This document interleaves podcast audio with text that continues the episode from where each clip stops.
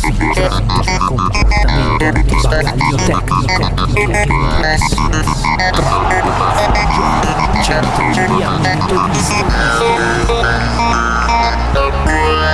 Palle di cuoio. Caro pubblico dell'etere, siamo di nuovo online con Palli di Cuoio, questa volta in formazione quasi completa, 3 più 1, da Venezia c'è il vostro Bepi, mentre da Torino, forse da Roma o forse da Milano, ancora non ho capito, c'è il Nedo Sonetti dello Stivale, il buon Gavino Cucuredu. Ciao Gavino. Ciao a tutti, io ti sento un pochino robotico, devo dire, eh? Forse probabilmente stai ancora godendo per l'avventura del Venezia. Comunque, ciao a tutti. Mentre da Favaro Veneto abbiamo il maestro Giampaolo delle Tre Venezie, il nostro Matt. Ciao Matt. Ciao a tutti. Dunque, da cosa partiamo quest'oggi, cari ascoltatori, caro pubblico e cari voi a casa? Beh, intanto mi sono dimenticato di salutare il nostro Eusebio Fascetti che non è con noi in presenza, ma che ci ha inviato degli Audi che dopo vi faremo sentire delle sue riflessioni un po' sul calcio, la società e tutto quanto e anche un po' sulle sue passioni e sul suo cuore. Ma la nostra uh, puntata da cosa può iniziare se non dal risultato indovinato da Gavino la settimana scorsa che aveva dato un 2 fisso a Cagliari Venezia io un po' mi sono toccato un po' non ci credevo un po' mi sono ricreduto Gavino 1 a 4 come ti senti? Mi sento malissimo, no? Ci siamo pure illusi perché non è un 1 a 4, è 1 a 4 in 45 minuti perché Cagliari è vantaggio 1 a 0 nel primo tempo. No, basta leggere i, i nomi di chi ha segnato per il Venezia, poi Ampalo, Cerisev, Redenziano Aps, cioè ragazzi. Tutta gente che potrebbe giocare in Serie A comunque.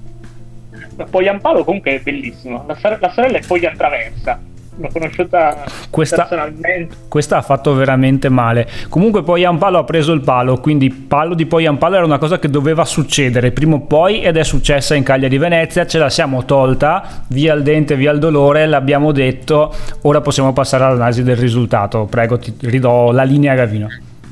E ci ha lasciati fermi al palo a noi, tanto per completare la cosa. Ma a parte, a parte questa, devo dire che... Eh, è una vittoria meritata, nel senso che il Cagliari è andato in vantaggio anche immer- immeritatamente. Abbiamo un problema serio a Cagliari che si chiama Liverani. Il Cagliari ha fatto tre, tre vittorie, di cui due in rimonta poco convincenti con Modena e l'altra manco me la ricordo, con Cittadella. Abbiamo perso nettamente con la Spal, col Venezia, col Bari, una, una squadraccia in questo momento che gioca malissimo a calcio eh, Liverani non è un allenatore di calcio, lo sapevamo già, purtroppo l'abbiamo preso a Cagliari, abbiamo tenuto tanti giocatori dalla, dalla, dalla scorsa stagione, questo come dire non ha pagato, stiamo messi molto male, bene il Venezia che si è un po' ripreso, non voglio dire altro, bentornato Manco, ecco questo sì.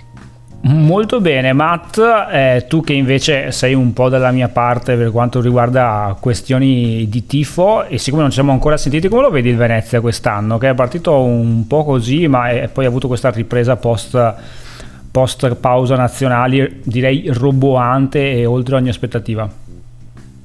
Ma la vedo difficile che possa salire, comunque magari dopo ci ritorniamo perché sul Venezia mi sono fatto delle idee, ma non sul Venezia di quest'anno, ma di quello della passata stagione. Eh beh, ma eh, vabbè, adesso perché non ritornarci subito? Io faccio solo un, un piccolo appunto a quello che diceva, quello che diceva Ale, che insomma, quelli che hanno segnato in realtà nel Venezia sono quelli da cui un po' ci si aspetta di più del Venezia, nel senso che eh, poi Giampaolo è un, un acquisto che mh, ok, non ha mai giocato in Italia, però insomma, ha fatto bene in Super League in Turchia, ha fatto un sacco di Bundesliga e di Zweite Liga in Germania, insomma, è un attaccante che è potenzialmente di categoria. E, e Cerishev, oddio, cioè, è uno che era in nazionale fino a, all'anno scorso, quindi mm, non è proprio l'ultimo degli scappati di casa, anche se è in fase calante di carriera, per cui erano proprio quelli i giocatori da cui ci si aspettava la prestazione. E, e non so non sapevo cosa dire, quindi dove, ho insultato un po' i giocatori del Venezia, ma solo perché hanno dei cognomi strani, per il resto non avevo nient'altro da dire. Ah, mi annulla. ah, ok, fantastico. Comunque è stata una bellissima partita in cui il Cagliari ha avuto un po' di occasioni nel primo tempo, ma non è stata mai pericolosissima, tranne forse con un colpo di testa di, di Deiola, di Deiola mi sembra e poi ovviamente doveva arrivare l'Eurogol di Mancosu che io ovviamente al Fantacalcio ho lasciato in panchina perché ho detto no non posso schierare i miei giocatori contro il mio Venezia e ovviamente ha segnato e già me la vedevo con la partita che finiva 0 a 1 con l'unico tiro in porta veramente pericoloso della partita. E invece incredibilmente poi nel secondo tempo il Venezia si è ripreso e ha raccolto un po' di quello che ha seminato Venezia che tra l'altro non aveva giocato malissimo neanche in altre partite ma che aveva fatto sempre molta fatica poi a concludere. E vedremo perché la prossima c'è Venezia-Bari che è difficile perché il Bari quest'anno in Serie B sta facendo veramente cacao, è partito con il botto, l'avevamo detto anche la scorsa puntata, con questo super che dira, che dire di che dira se no che sta facendo veramente molto bene. E vediamo, vediamo se, se reggerà tutta la stagione. E, e, e, Matt, dimmi tu qualcosa allora di questo Venezia e del Venezia dell'anno scorso. Ti, hai, hai, delle teorie complottiste sì. degne di nota? Sì. Vai, vai, vai, vai. No, adesso mi, mi, spiego un pochino i problemi di mentalità che abbiamo visto nel girone di ritorno dell'anno scorso. Mi spiego adesso i nervosismi di Enrico, le sceneggiate di rissa con l'allenatore a bordo campo, mi spiego la rimonta in casa da 3-0 3-4 col Verona e tante altre cosette brutte che abbiamo visto soprattutto nel girone di ritorno. Ricordiamo, sì. ricordiamo quella sceneggiata di cui dice in cui Zanetti dopo l'espulsione di Henry lo ha ripreso dicendogli tu devi stare zitto, viva Gesù e lode al Papa. e proprio a lui mi sto riferendo perché se è da due giorni che si parla di una cazzo di rimessa a centrocampo, allora forse c'è qualche problema di mentalità. Invece, se invece di prendertela con la tua difesa, che ha, fatto tre gol da, ha regalato tre gol da ufficio inchieste, parli di una rimessa laterale a centrocampo ed è da due giorni che si parla solo di quello, mh, mm, c'è qualcosa che non va. Dici, quindi dici che era un problema di polso di Zanetti? Di mentalità sì, perché non, non, non posso accettare una roba del genere. Però io continuo a credere in Zanetti, nel senso che magari è vero quello che dici, eh, però continuo a vederlo un buon allenatore, un allenatore in crescita e che comunque non sta facendo non so, poi così male a Empoli. Non lato tecnico, lato mentale.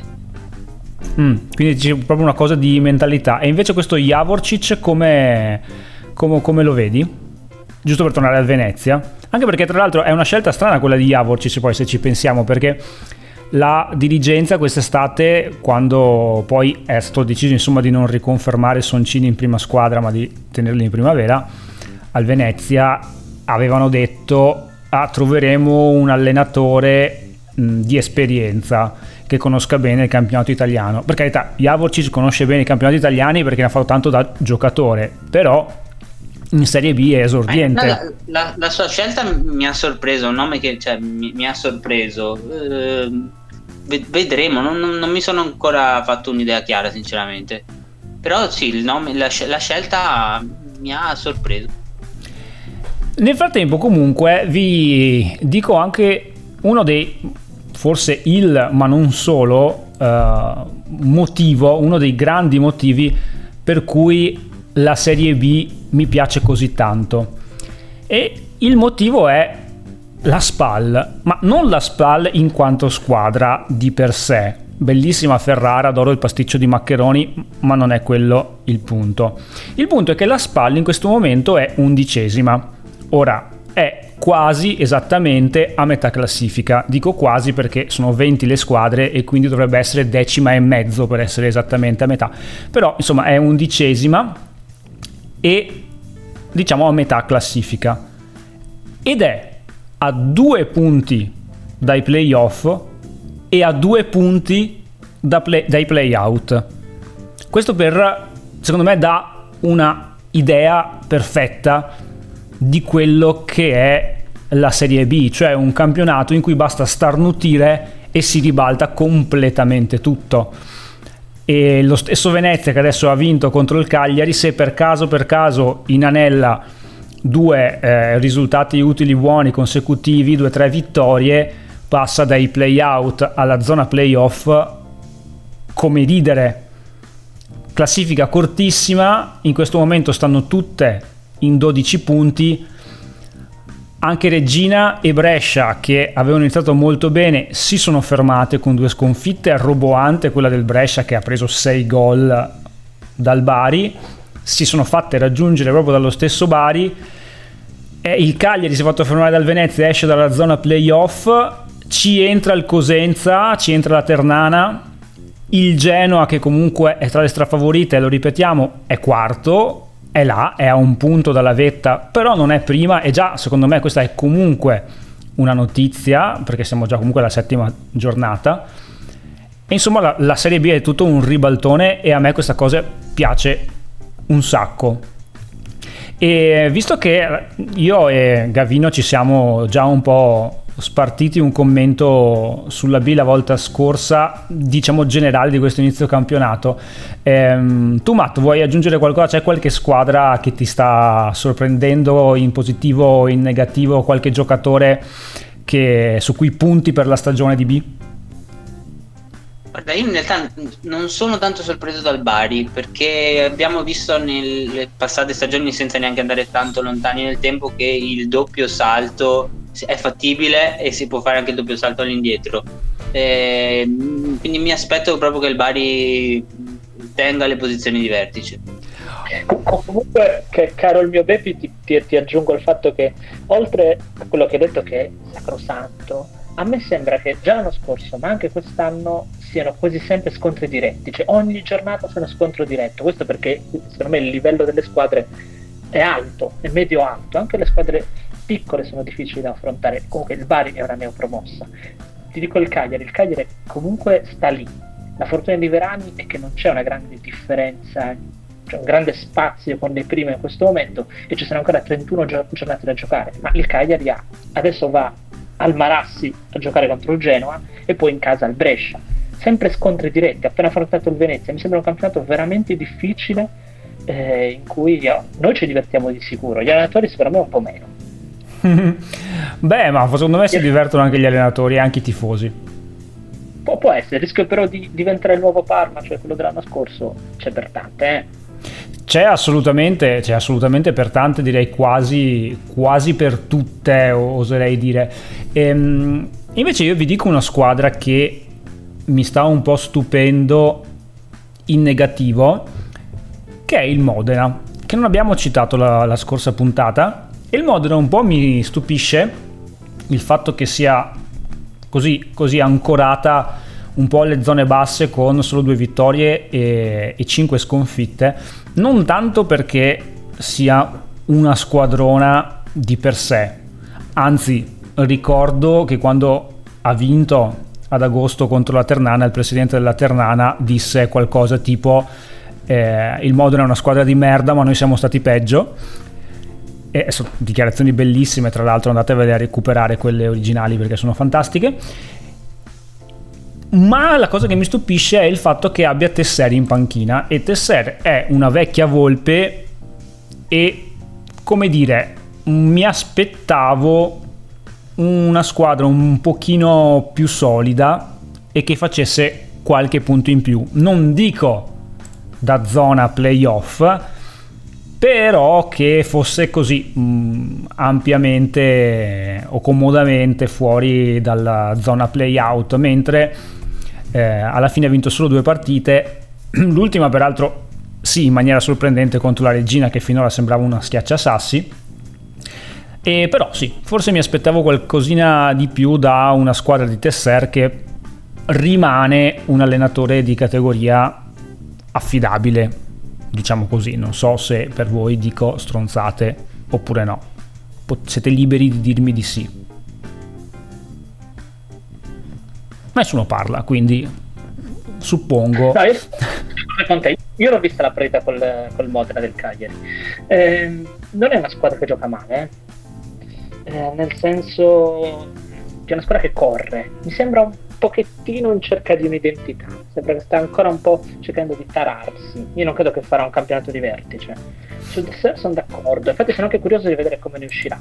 Eh, ha preso dei giocatori, come dire, di categoria, soprattutto penso all'attaccante ex della Rossa, di cui adesso tu mi ricorderai il nome ovviamente perché a me mi sfugge. Falcinelli? Eh, Falcinelli, bravo. Eh, noi abbiamo preso Falco per dire, quindi sempre dalla Stella Rossa. Non so quanto sia stato bene prendere giocatori della Stella Rossa, ecco, forse questo è un nuovo, nuovo trend. Mai prendere giocatori della Stella Rossa se stai in Serie B. Eh, sono curioso, nel senso che il Brisco è un campionato difficile, ti devi adattare subito, rischi, rischi se no di stare parecchio indietro. Vediamo, vediamo cosa succede. Ha affrontato anche squadre toste il Modena, eh? quindi insomma. Eh, però mi aspettavo anche io qualcosa di più. Sì. Visto che hai detto Stella Rossa, io uh, adesso farei una piccola pausa alla cieca, in realtà. Dimmi Gavino, scusa. Ti aggiungo un'altra cosa, così completo. Sabato, per esempio, c'è Modena Como. Un discorso simile si può fare anche per il Como. Assolutamente. E quindi vediamo chi, chi esce dal, dire, dal, dalle, dalle non dico dalle retrovie perché entrambe rimarrebbero comunque dietro, ma chi esce un po' da questa stasi, da questa situazione di eh, non sappiamo chi siamo, giochiamo a calcio, vorremmo fare un altro mestiere, Tesser ci urla ma non capiamo cosa dice. Vediamo chi esce da questo Alberto Stasi. E, ehm, in realtà se il Modena vince contro il Como, eh, bisogna vedere i risultati delle altre, però potrebbe anche tirarsi un po' fuori dal pantano e se il Como perde contro il Morea bisogna vedere un po' i risultati delle altre ma rischia che la classifica si faccia veramente brutta a questo punto. Ora però, visto che hai detto Stella Rossa, caro Gavino, io do virtualmente la linea al nostro Eusebio perché lui ci ha mandato un file che si chiama Stella Rossa e non l'abbiamo ancora ascoltato, ma lo mettiamo così alla cieca e rientriamo in uh, finta diretta dopo l'intervento di Eusebio. Non c'entra un cazzo. insomma, voi sapete che io gioco, insomma, con le mie pessime doti nella Stella Rossa Venezia, squadra amatoriale di Venezia Centro Storico che è stata fondata eh, nel 2011. Abbiamo festeggiato con ritardo eh, quest'estate a settembre eh, i dieci anni di attività, una squadra che è fondamentalmente diciamo, di un certo filone di calcio popolare, quindi sono tante le attività legate al sociale che vedono sempre la Stella e gli Stella Rossini in prima fila, con anche un, una loro sede come About in lista di Bari Vecchia. eh, dietro San Giacomo, insomma, come centro anche per i, i mercati ortofrutticoli della zona, ma anche attività eh, per i bambini, insomma, sempre del sestriere. Eh, la cosa che eh, ha accompagnato i festeggiamenti per i nostri dieci anni è stata l'esclusione da parte del campionato, da parte della Lega Amatori ACLI, ehm, l'esclusione e l'inibizione dalla possibilità di giocare nei campi in centro storico e laguna. Questo non colpisce solo noi, ma colpisce anche la squadra del Venezia 2007 e Nuova Alleanza, che quest'ultima gioca a Murano e il Venezia 2007, come la Stella Rossa, gioca invece al Lido, allo Jacopo Reggio, alle Terre Perse. È tutto, tutto molto magico in questa cosa. Comunque la questione è che è stato deciso a livello assolutamente unilaterale dalla Lega eh, Acli, sempre ripeto amatori, qui non stiamo parlando di una cosa incredibile, di eh, vietare eh, le partite in eh, Laguna e centro storico, fondamentalmente in Laguna, cioè sulle isole, perché ritenute dalle altre squadre, in realtà solo due su 16, troppo scomode e dispendiose. Ricordando che una squadra appunto come la Stella Rossa praticamente su 16 partite significa che ne deve giocare 8 in trasferta e quelle 8 in trasferta sono tutte molto più disagevoli di venire una volta al Lido perché se parliamo comunque di trasferte a Boiono o Campolongo, posti con, grazie ai quali ho imparato la geografia dell'entroterra eh, Veneto e della provincia veneziana. E quindi più che altro questa decisione assolutamente eh, indiscutibile agli occhi del, del presidente de, dell'ACLI è stata motivata dalla, necessità di aprire maggiormente la Lega e far tornare quelle squadre di terraferma che altrimenti appunto con la presenza di qualche squadra lagunare non, non si sarebbero iscritte. Questo è una cosa che va oltre ovviamente il pallone ed è chiaro capirlo perché a Venezia viene tolto ogni anno un pezzetto di vita sociale e di servizi. Levare il calcio è una cosa, mi sembra palese, evidente, che non è solamente levare un fattore sportivo o aggregante, ma levare un ennesimo servizio alla città e poi eh, si entra nel precedente. Eh, hanno levato gli amatori e quindi possiamo levare i settori giovanili perché comunque i campi sono migliori a Spinea, a Noale, a Dolo, eh, ma non a Lido o a Sant'Alvise o a Saccapisola. Quindi questo significherà che piano piano si sposterà anche un certo tipo di popolazione. Perché devo iscrivere mio figlio in un campionato di calcio se qua non c'è una squadra o se tutti mi dicono che qua le condizioni per giocare non sono ottimali? Lo farò trasferire, lo farò giocare appunto eh, a Mestre o in qualche altro luogo, e, eh, a Favaro insieme a Matt. E da lì poi magari si penserà prima o poi che trasportare il figlio ogni, tre, ogni due giorni agli allenamenti è scomodo e che forse tenere una casa a Venezia magari non è un'idea così eh, sana e corretta e quindi magari è meglio trasformarla nell'ennesima ennesima locazione turistica o fare Airbnb, quindi spostarsi dentro magari in terraferma non è un'idea così malvagia e quindi alla fine poi non ci sarà nessuno. Mi ricordo una cosa che cito proprio a cazzo di cane di Bertolt Brecht che diceva un giorno hanno portato via i neri e nessuno ha protestato, un giorno hanno portato via gli zingari e nessuno ha protestato, un giorno hanno portato via gli omosessuali e nessuno ha protestato, un giorno hanno portato via noi e grazie al cazzo non c'era nessuno che protestava.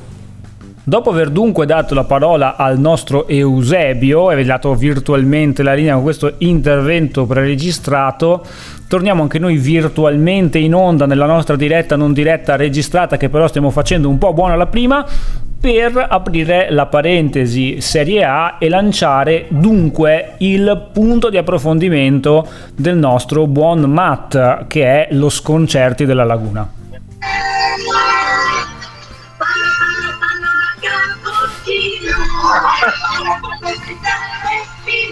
Cercando di convincere tutti i DJ internazionali che durante l'estate hanno messo la, la, canzone Free for Desire, che ormai è un tormentone per i tifosi milanisti, e dicendogli che adesso questa è la nuova moda. E non so perché, non so perché.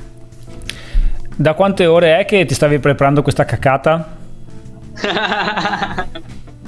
no, davvero ce l'ho in testa da, da sabato sera. Ah, ecco, ok, benissimo. Ma l'hai sentita l'intervista di Balloture a fine partita? Sì, detto, sì, sì, lo dedico tutto. a tua mamma. È stato uno dei momenti più alti della televisione calcistica italiana, forse mondiale. Ho riso tanto. Grande ballo, grande ballo. Ma insomma, appunto Serie A, Matt, Uh, il Milan, il Napoli, l'Atalanta, l'Udinese, la crisi Inter, la crisi Juve, la crisi isterica, la crisi russo-ucraina, tutto quello che vuoi. Guarda, se devo badare a quello che si è letto sui media, sui social in queste settimane, io ho capito che il Napoli ha già vinto lo scudetto e che la Juve e l'Inter sono in Serie B. Ho detto, ma cosa si è ribaltato il mondo? Eppure pare che sia già andata Così è finita la stagione, abbiamo Spalletti che trionfa, abbiamo Napoli che esplode, per fortuna solo, di gioia, e, e abbiamo eh, interisti che piangono, Juventini distrutti che gridano contro la propria società, il proprio allenatore, la propria squadra, quando fino a un mese fa che il mercato era ancora aperto c'era lo, l, l'esaltazione opposta per un mercato eh, sfavillante, l'Inter che comprava tutti era giugno, la Juve che prendeva i campioni e aveva già vinto e quindi adesso non ci sto capendo più niente, quindi sono un po' spaesato anch'io, questa Serie A mi sta tro- troppo spiazzando. E ho visto un'Atalanta che è passata dall'essere fuori dall'Europa a, ad essere de- di nuovo la regina incontrastata della Champions. E, e ditemi voi, io, io sono molto spiazzato. Io voglio un vostro commento sull'Udinese di Sottil in attesa del risultato di questa sera per noi che registriamo, ma di ieri sera per quando avremo pubblicato la puntata. Guarda, considerando che il mio fantacalcio incide molto sui risultati della Serie A e che adesso ho preso un po' di giocatori dell'Udinese, inizierà il suo declino. Molto bene, molto bene. E quindi il Destiny dell'Udinese non è solo Udogi, ma ci sei un po' anche tu. Sì, sì, infatti ho preso proprio Destiny. Il grande Destiny Udogi, mitico, grandissimo. Ma hai preso anche tutti i backup di Udogi dell'Udinese e Buzele e Buele e, ba- e, ba- e Baremba, e no, e Buei è andato al- all'Empoli. Il backup mortale, sì. Ok, molto molto molto molto molto molto bene e sei contento della, della, stagione del Milan finora? C'è qualcuno che ti aspettavi più in campo? Io per esempio mi aspettavo più in campo Adli Adli, non mi ricordo l'accento dove va eh sì, sì. Oddio no, mi aspettavo che avrebbe giocato poco non così poco. Mi aspettavo qualcosa di più da chi ha dato molto l'anno scorso penso a Tomori. Mm, mi aspettavo qualche un paio di passi falsi in meno. Penso al, alla brutta partita col Sassuolo e vabbè, quella col Napoli, eh, lì il risultato è un po' bugiardo e ci sta insomma eh, nel calcio che di, anche di, di, non fare risultato nonostante una buona prestazione, quindi da adesso in poi si decide tanto perché sono 11 partite in poco più di un mese con 9 titolari, con 9 infortunati, eh. quindi si ripresenta la stessa situazione che si è vista l'anno scorso e due anni fa. Eh, infatti volevo farti una domanda proprio, a, proprio su questo, cioè a, a, questo punto, a parte il fatto che qua andiamo a commentare la famosa, la famosa dichiarazione di Allegri è togli i cinque titolari al Milan e all'Inter, vediamo se vanno in difficoltà o no, e nessuno che gli ha ricordato quella volta che il Milan ha vinto uno scudetto senza cinque titolari, forse anche di più l'anno scorso, ma... Uh, questa, questa storia che si ripete cioè, ma uno si fa anche due domande, cioè tutti questi infortunati nell'arco della stagione, tutti contemporaneamente, ma forse c'è un grandissimo lavoro dello staff tecnico in fase di affiatamento, in fase di tattica, in fase di, di tecnica, quello che volete, ma forse dal lato fisico c'è qualcosa che non va. Allora, è facile pensare a una cosa del genere, ma devi anche valutare la cosa opposta come giocano le altre e come gioca il Milan. Il Milan gioca a 8000 all'ora, eh, sempre di, con la massima intensità, sempre con, proponendosi verso l'aggressione.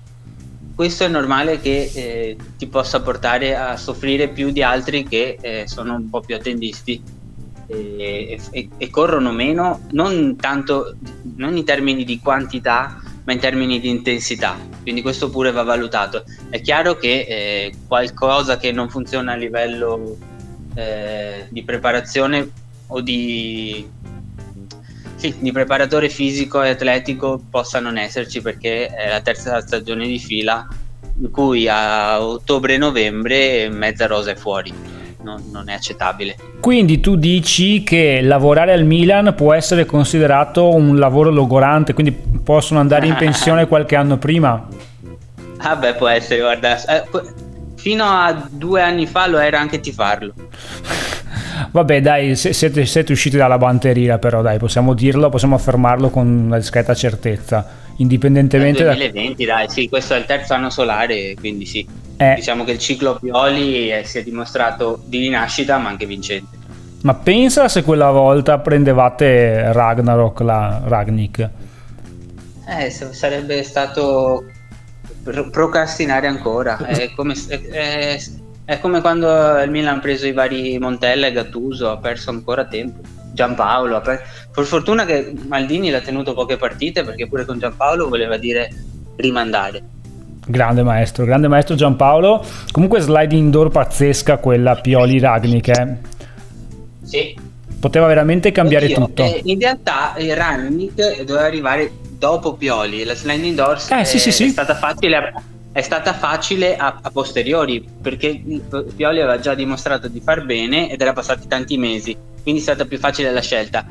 eh, il problema si sarebbe potuto porre prima, eh, proprio nel, nel posto Giampaolo, quello sì, sarebbe stato, sarebbe sì, sì, no, una bella slide.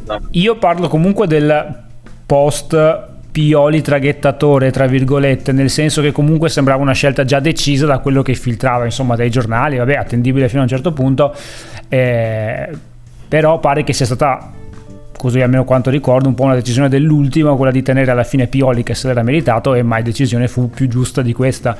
Se, sì. se rimanevano al piano originario, chissà se il Milan avrebbe vinto lo scudetto, eccetera, eccetera, eccetera. Chi lo sa. Non abbiamo la controprova. Gavino, tu stavi Non per... abbiamo la controprova. Gavino stavi per intervenire, mi pare. Sì, volevo chiedere due cose senza fare anche un po' di domande scomode a Matt, non solo domande No, hai ragione. semplici. Puoi esultare. Tipo, eh, sei contento dei tre mesi di Stoppa Calabria? Ma zero, dai. e l'altra domanda è cosa pensi sinceramente dell'Inter di Zaghi? Allora, l'Inter di Inzaghi. Eh, eh, io credo che non sia finita, come tutti dicono. stai godendo, credo- vero? Non stai godendo, di la verità, non stai godendo, no? Eh, No, perché so che è ancora troppo presto, cioè ha tutto il tempo per recuperare e insomma l'anno scorso è arrivata comunque è la stessa squadra che a maggio era a a due punti dallo scudetto, quindi non vedo perché debba considerarla come finita. Hanno un Lukaku in più. Cioè, non ce, non ce l'hanno ancora in realtà, però ce, la- ce l'avranno fra qualche settimana. Guarda, eh, no- non siamo andati in onda quest'estate, ma appena l'hanno preso io ho detto chissà quante partite riuscirà a giocare. Non dico che gliel'ho tirata, ma diciamo che sono stato un buon veggente. L'hai preso il fantacalcio? No. Sì, la prima giornata sì, infatti. Ah, L'ho ecco. fatto subito gol dopo due minuti. Ah, ecco. Ma invece un'altra domanda, questa è comoda, invece non è tanto scomoda. Eh, cosa ne pensi della Fiorentina, Matt, che un- so che è la tua seconda squadra del cuore e che a me sta un po' stupendo in negativo quest'anno? Non c'è da stupirsi, ha ragione Murigno. eh, non ha la rosa per fare due competizioni. Questa qua si è ritrovata da, da- da lottare per la Serie B a, a fare due, due tornei, nonostante sia la, la conference sia eh, la Coppa del Nonno. Sono comunque trasferte il giovedì in Polonia che portano via energie, sono comunque partite in più. Non è attrezzata assolutamente per fare due competizioni e quindi lo paga in campionato. È assolutamente normale. E in più c'è anche una scommessa che adesso è un po' presto per eh, dire se è vinta o persa, che è Jovic. Cioè, Jovic che stagione farà? Finora è punto di domanda, nel senso che sembra l'ultimo Jovic visto nelle ultime due stagioni, cioè poca roba. E si riprenderà? Allora, allora, un- punto numero uno, è normalissimo che un giocatore che non gioca praticamente da due anni faccia fatica e che lo faccia fatica non per qualche partita ma per almeno mezza stagione. È un giocatore di qualità assoluta e insomma dipenderà da come si allenerà lui perché con le qualità che ha può assolutamente fare anche 10 gol da gennaio in poi, ecco. Posso legarmi a questa cosa? Puoi legarti, puoi legarti anche ai cancelli di Coverciano se vuoi. Faccio un po' il, il nostro Eusebione, visto che non c'è. Io, io vi dico, state molto attenti a una data, che è il 24 di novembre. Il 24 di novembre c'è Brasile-Serbia ai mondiali. E occhio alla Serbia perché questa Serbia potrebbe vincere anche 6-7-0 col Brasile. Basta, ecco, Kostic, Vlaovic, Milinkovic, Savic, eh, Jovic, è una squadra, la Serbia vincerà i mondiali, lo dico ora. Anzi, vado a giocare 10 euro sulla Serbia vinci- vincitrice ai mondiali. E fu Eh, qui tornerà, tornerà in auge. E fu qui che Gavino si fece pignorare la casa. Cioè, segnatevi questa giornata. Eh, Gavino va. Sarebbe d'accordo con me, Eusebio. Sono assolutamente d'accordo con lui e con te, cioè volevo dire, no, mi sto un attimo confondendo. E, però prima di lanciare il secondo intervento di Eusebione, visto che Matt ha citato Murigno, punto di domanda, un vostro commento sull'attuale Roma di Murigno, che comunque è, è dietro all'Udinese in questo inizio campionato, ma che comunque arriva da una vittoria importante contro l'Inter e che comunque quest'estate ha generato entusiasmo nella piazza per l'arrivo di Dybala, per, uh, insomma, per il mercato in generale, nonostante qualche infortunio di troppo e comunque per uh, insomma, la permanenza del progetto Murigno che è comunque un personaggio che per Roma insomma è, è forse un personaggio giusto per la piazza di Roma e della Roma cosa ne pensate? Vado prima io? Vai. Io dico solamente finché Di Bala non si rompe, cosa che avverrà, perché Di Bala si rompe sempre, la Roma starà a galla. Poi la vedo un po' dura. Poi eh, Mourinho è bravissimo, ha una sola pecca, non fa giocare Shomurodov, che insieme a Caracavelia, a Scaschelia, potevamo fare un campionato di, di talenti eh, provenienti da paesi tipo Georgia, Azerbaijan, ci siamo divertiti, divertiti tantissimo e invece il Shomurodov sta in panchina perché Mourinho ha deciso che non sa giocare a calcio che è una roba che secondo me è imbarazzante da parte di Mourinho. Eh, ovviamente no, no, non è che si è accorto che Shomurodov non segna neanche se tira con le mani mm, però insomma non, non importa. Eh, Matt... parliamo di Baggio a zero eh, non è che parliamo di... sì sì sì ma Baggio a zero sicuramente lo puoi prendere perché è svincolato vabbè ho pensato che Shomurodov non l'ho, pure pagato e me lo tengo pure fino a fine dell'anno per questione di principio. Mm, bra- bravo, bravissimo. Su Dybala che si romperà non sono sicurissimo, però sentiamo cosa ci dice Matt.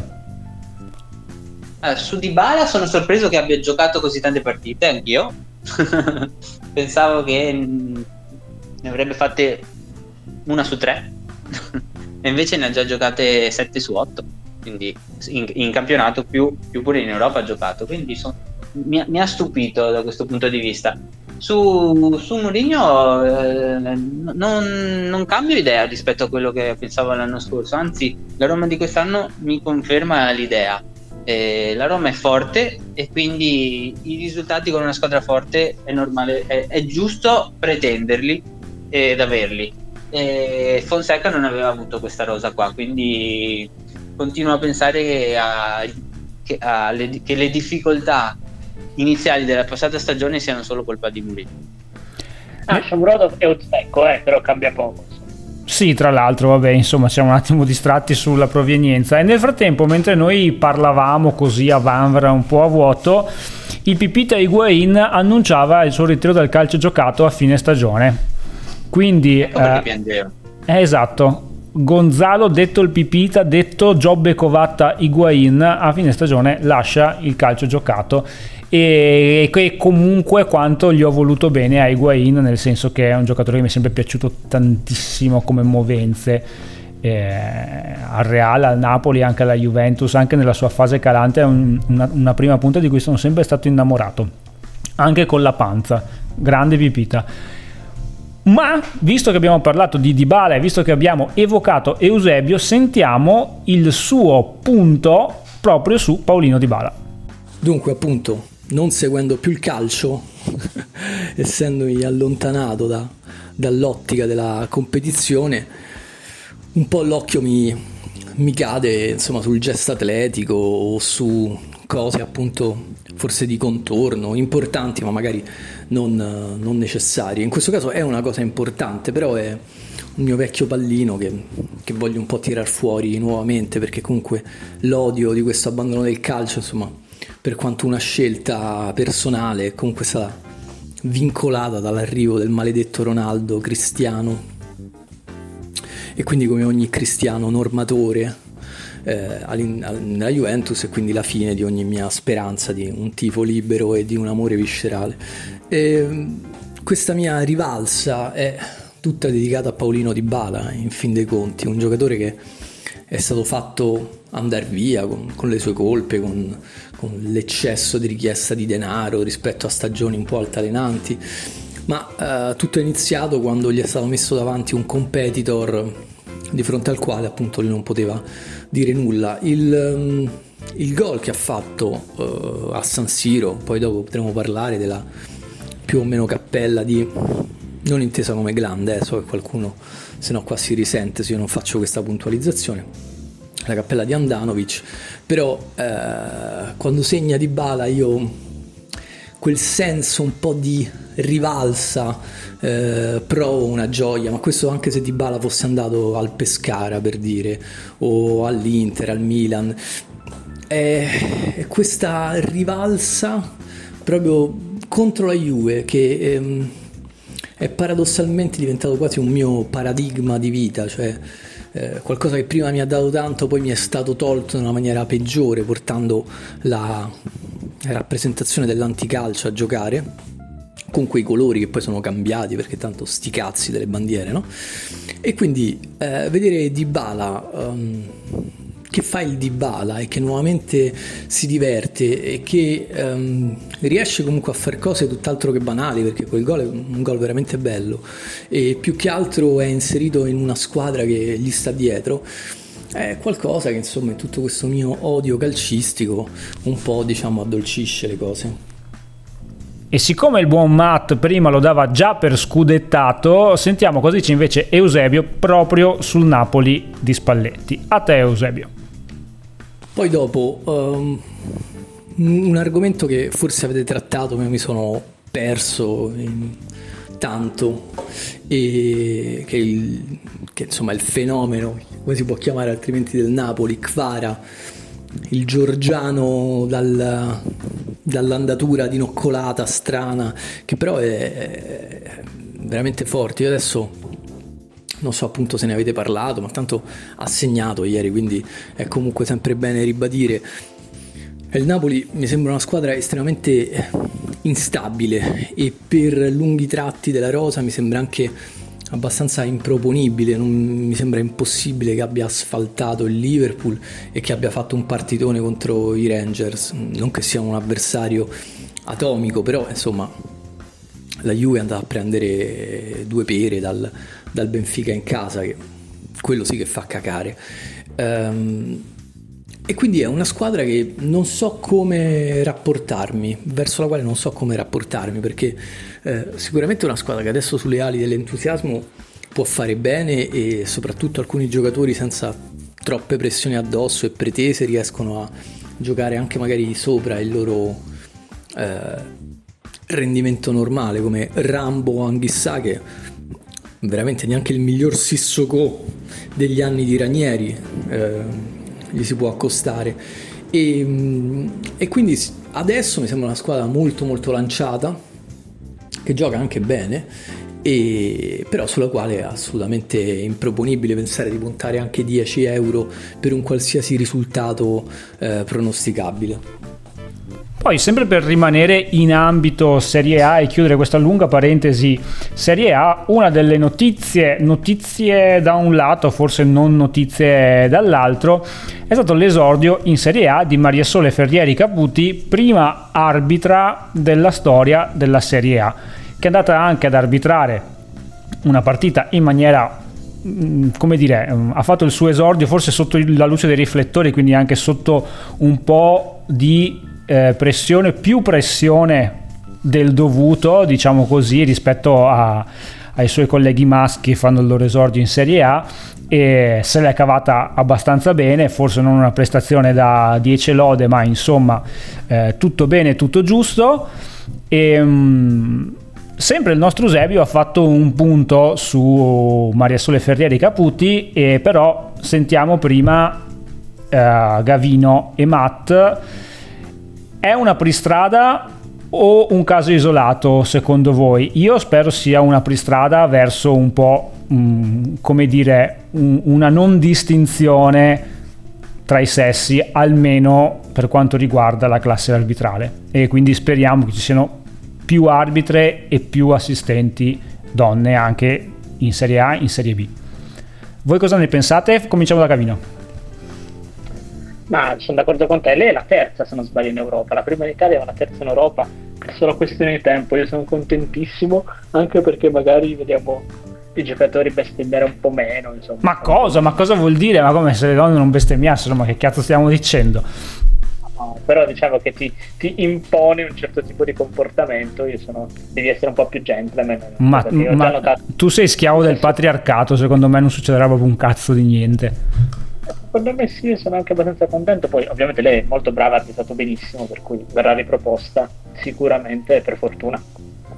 No, più che altro appunto speriamo che emerga il merito e non, come dire, il sesso della classe arbitrale. Mm, mm, come dire, ah, già quando feci io all'epoca il corso per diventare arbitri, la prima del corso era appunto l'unica ragazza che ci ha dato la paglia a tutti a livello atletico e anche a livello teorico, e per cui eh, che le brave possano fare carriera come i colleghi maschi e basta. Matt?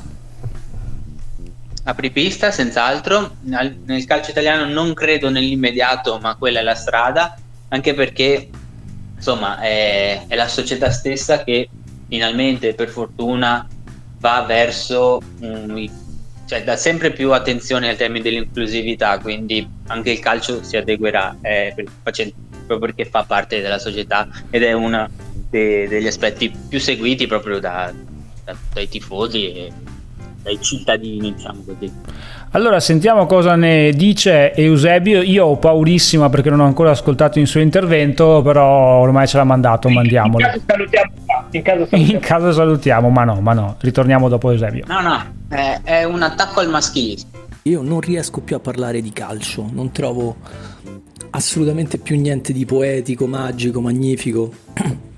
Sarò cambiato io o uh, probabilmente è cambiata la mia lente con cui guardare il calcio, però trovo tutto veramente poco appassionante e quindi mi riduco a delle notizie di contorno così rosa, perché derivano un po' da, dalla Gazzetta dello Sport che è l'unica cosa che ho piacere ancora di sfogliare, ma solo perché faccio colazione al bar, quindi mi tengo questo, questo lato borghese. Dunque, eh, Sassuolo Salernitana è stata arbitrata per la prima volta in Serie A da un arbitro donna, Maria Sole Ferrieri Caputi, poi correggetemi se sbaglio, come disse il Papa. E ehm, la mia attenzione è ricaduta appunto sul fatto di questa eh, genderizzazione, no? Ormai il mio essere a Bologna mi ha trasportato in un, in un attivista LGBTQIA. Quindi sono rimasto molto colpito dallo scalpore, non tanto di, del primo arbitro donna in Serie A, ma a, dal, dal, rimarcare appunto la sua uh, appartenenza biologica e eh, più che altro dall'articolo molto molto divertente eh, della Gazzetta dello Sport che appunto le dedica una pagina e eh, tende a precisare poi in un trafiletto che eh, sua madre è la stella polare lei, della sua vita e che lei è fidanzata. E poi anche a descrivere i voti di, della sua laurea in sociologia e um, mi pare sociologia, eh? tanto i miei errori concedetemeli proprio per questo poco interesse al calcio. E, e mi, è, mi, è, apparso però una cosa molto molto interessante andare a rimarcare come eh, di quest'arbitro eh, si è andato a vedere se è un arbitro che corrisponde a quei valori sani, cristiani, eh, moraleggianti che da qua a 5 anni, 4 anni, quelli che saranno, insomma, Giorgia Meloni eh, porta, porterà avanti per un risorgimento italico.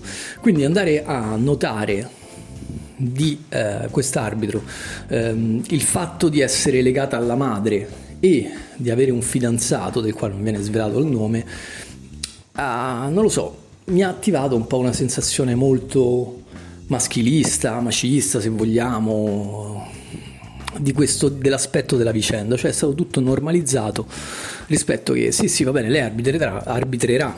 Però comunque oh, è una donna quindi essendo una donna i valori devono essere quelli che vogliamo noi che leggiamo anche questa tipologia di giornale quindi deve essere legata alla famiglia quindi la uh, sua madre la sua stella polare eh, cioè quindi è proprio l'orientamento della vita ed è un fidanzato, quindi ed ha un fidanzato, quindi non è, non è, una così libera come possiamo immaginare che entra in un mondo sportivo totalmente maschile, è una donna in quanto donna è fidanzata e, e, e ha valori legati alla tradizione alla famiglia, quindi eh, è stata molto normativizzata e normata la sua apparizione come la sua appunto prima partita arbitrata in Serie A e questa cosa per quanto sicuramente marginale, stupida, è, ehm, è in realtà insomma un po' un sintomo anche di un cambiamento che ci viene proposto ma che viene fatto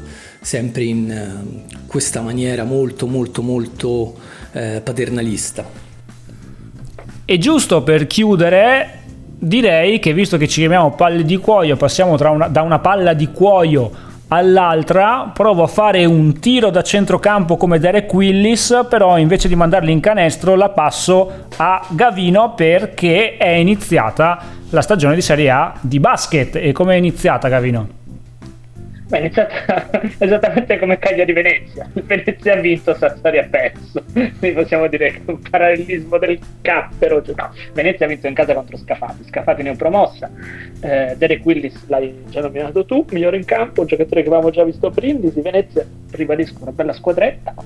Eh, si giocherà fino alla fine, secondo me, eh, i vari anche l'accesso in finale perché la, la Virtus e Milano viste ieri hanno vinto ma faticando parecchio con Brescia se non sbaglio a Napoli. La Virtus, Sassari invece ha perso a Varese. È ancora un po' tutto da, da definire. C'è un'altra, c'è un'altra, squadra veneta siamo dimenticato di, di, dirlo settimana scorsa quindi dopo Treviso e dopo, e dopo Venezia si è giunta Verona quest'anno.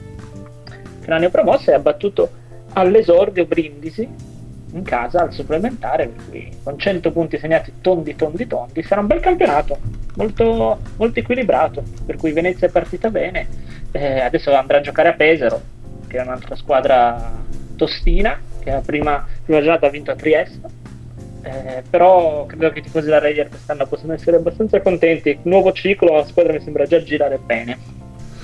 Ma la, la, settimana scorsa già uh, parlavi come dire delle due strafavorite secondo te che sono Milano e Bologna? E invece quelle prese peggio di questa stagione così sulla carta è solo la prima, mh, mm, la prima partita per cui così a livello di pronostico? Eh, Trieste e Treviso hanno ridotto molto il, il budget. Ieri hanno perso tutti e due in casa, Treviso è andata appena a 58 punti contro Reggio Emilia e non la vedo benissimo, spero di sbagliarmi. Trieste lo stesso, hanno tagliato il budget, quindi quest'anno provano un po' a stare a galla, poi sono, c'è Scafati che comunque ne ho promossa, ma eh, quindi dovrà un po' abituarsi. Ricordiamo che eh, il basket sono solo 16 squadre, eh, per cui insomma non sono tantissime. Eh, poi c'è anche Pesaro, che è una squadra che è sempre lì lì no? a cercare di evitare i play, play out. Per il resto, Verona mi sembra un pochino più attrezzata di, rispetto a quelle che ho appena nominato e anche Napoli eh, le altre, anche, e anche Reggio Emilia. Le altre invece Brindisi, Brescia, Sassari, eh, Tortona, Milano, Virtus, Bologna e Venezia mi sembra che staranno invece nella parte sinistra della classifica a giocarsi un po' i playoff. Ecco. E se non l'avete visto, comunque il famoso citato canestro di Derek Willis andatevelo a cercare in uh, replay allo scadere del secondo quarto così arriva l'ultima palla mancano una frazione di secondo tira da casa sua da metà campo e la butta dentro. Bellissimo cioè no la butta dentro e poi se ne va diretto negli spogliatoi praticamente senza neanche esultare. Oh, meraviglioso. Sì, allora L'altra cosa è andate a seguirvi Derek Willis su Instagram perché fa delle scenette con la moglie, è abbastanza pazzo lui, eh? è veramente un mezzo matto e anche divertente seguirlo su Instagram. Già faceva delle robe un po' assurde a Brindisi, quando stava a Brindisi, insomma. È un bel, bel ritorno in Italia, un bel personaggio. Ma se noi siamo matti, noi voemo, si dice da queste parti. Direi che possiamo chiudere qua, ricordiamo giusto per perché sì, anche se non si parla di palle, non si parla di cuoio, ci sono anche i motori questo fine settimana con Ferrari seconda e terza un po' tra le polemiche in Formula 1 e invece ehm, come dire, sul bagnato un mondiale di MotoGP che si restringe sempre più e i, quattro, i primi quattro nella classifica mondiale sono sempre molto molto vicini con Quartararo sempre primo, Bagnaria in grande rimonta e c'è questo terzo Alessia Spargaro sulla priglia che mi sta facendo un po' godere perché la priglia vista là in alto non me l'aspettavo ma l'aspettavo da un sacco di anni e quindi sono contento qualcosa da aggiungere? Matte, come finisce Chelsea Milan? Eh, come, eh, finisce come è finita l'anno scorso Liverpool-Milan, buona prestazione ma il risultato deludente. Volete farmi i pronostici anche sulle altre partite di Coppa? Secondo me Milan, Milan vince facilmente, secondo me a Londra, 2-0 con doppietta di Ballo Touré. Era Teo Hernandez, non so, però ancora rotto Teo. Forse. For, forse ci stiamo un po' allargando, però sai mai. Metti che fa la doppietta Ballo Touré, eh, chi può dirlo? Chi allora può... sì che diventa ballo ballo. Ballo ballo perché è doppietta, giusto? E salutiamo il social media manager dell'Empoli che ha dovuto come dire, calmare i toni dopo il pareggio di Bairami scrivendo Ballo Touré Milan 2 a 1. Sì, lì era da commentare, sì, adesso scrivilo senza piangere. Eh sì, la mia, la mia solidarietà. Ma adesso dai, Ajax Napoli? Napoli? Eh, 1 a 1. Uh. Inter Bar- Napoli, ad Amsterdam, più difficile. Inter Barcellona? Inter. Uh. Sai quello, il problema è che io ho visto Barcellona che non sta andando male in, in, in Liga. Senza però, difesa. Però dietro fa veramente schifo. No, cioè, ce li ha tutti rotti. Ha mezza rosa fuori anche il Barcellona, eh. Per me finisce 4 a 4 tipo, ma per problemi difensivi non per grande vena offensiva ecco. molto bene. Juventus Maccabi Haifa? Beh, beh eh, penso che possiamo anche chiudere le quote. Eh, quindi ah. due fisso Juventus fuori dalla Coppa. Eh no dai dai facciamo gasare un po' Allegri. Però la Juve vince tipo 4 ah, sarà un, un 4-0 sì senza problemi hat trick di De Sciglio ma pure di McKenny, ma pure McKenny, ma pure Pinsoglio, ma non c'è problema. È, è la giornata di Rabiot, ti dico solo questo. Uh, va bene, va bene, ce lo segniamo, ce lo segniamo e poi ci risentiamo settimana prossima per vedere eh, quanto schifo abbiamo fatto e magari la settimana prossima mh, mm, vi propongo... C'è già quelle di ritorno. Esatto, ci sono anche già quelle di ritorno, ma vi proporrei vediamo poi anche come vanno le coppe, una riflessione anche sulla stagione del Liverpool, così per uscire un po', per uscire un po' dai nostri confini, perché ha un inizio di stagione così un po' altalenante con degli eroracci di Alexander Arnold, niente male, e, e magari insomma ne parliamo però la prossima volta. Per oggi... Eh, per due parole. No, tientele per la prossima volta. N- niente, spo- niente spoiler. Niente spoiler, lo so che le due parole sono Nedo Sonetti. Sono le uniche no, due. Sono fine ciclo. ah, ok. Eh, vabbè, vabbè, a fine ciclo si possono fare un sacco di belle cose che durante il ciclo non si possono fare. Per cui. Esattamente. Per cui va comunque bene. Sì, come la centrifuga, diciamo. E per, per esempio, per esempio. Chiudiamola qua perché rischiamo la deriva e saluti. Ciao! Ciao a tutti, ciao, ciao. ciao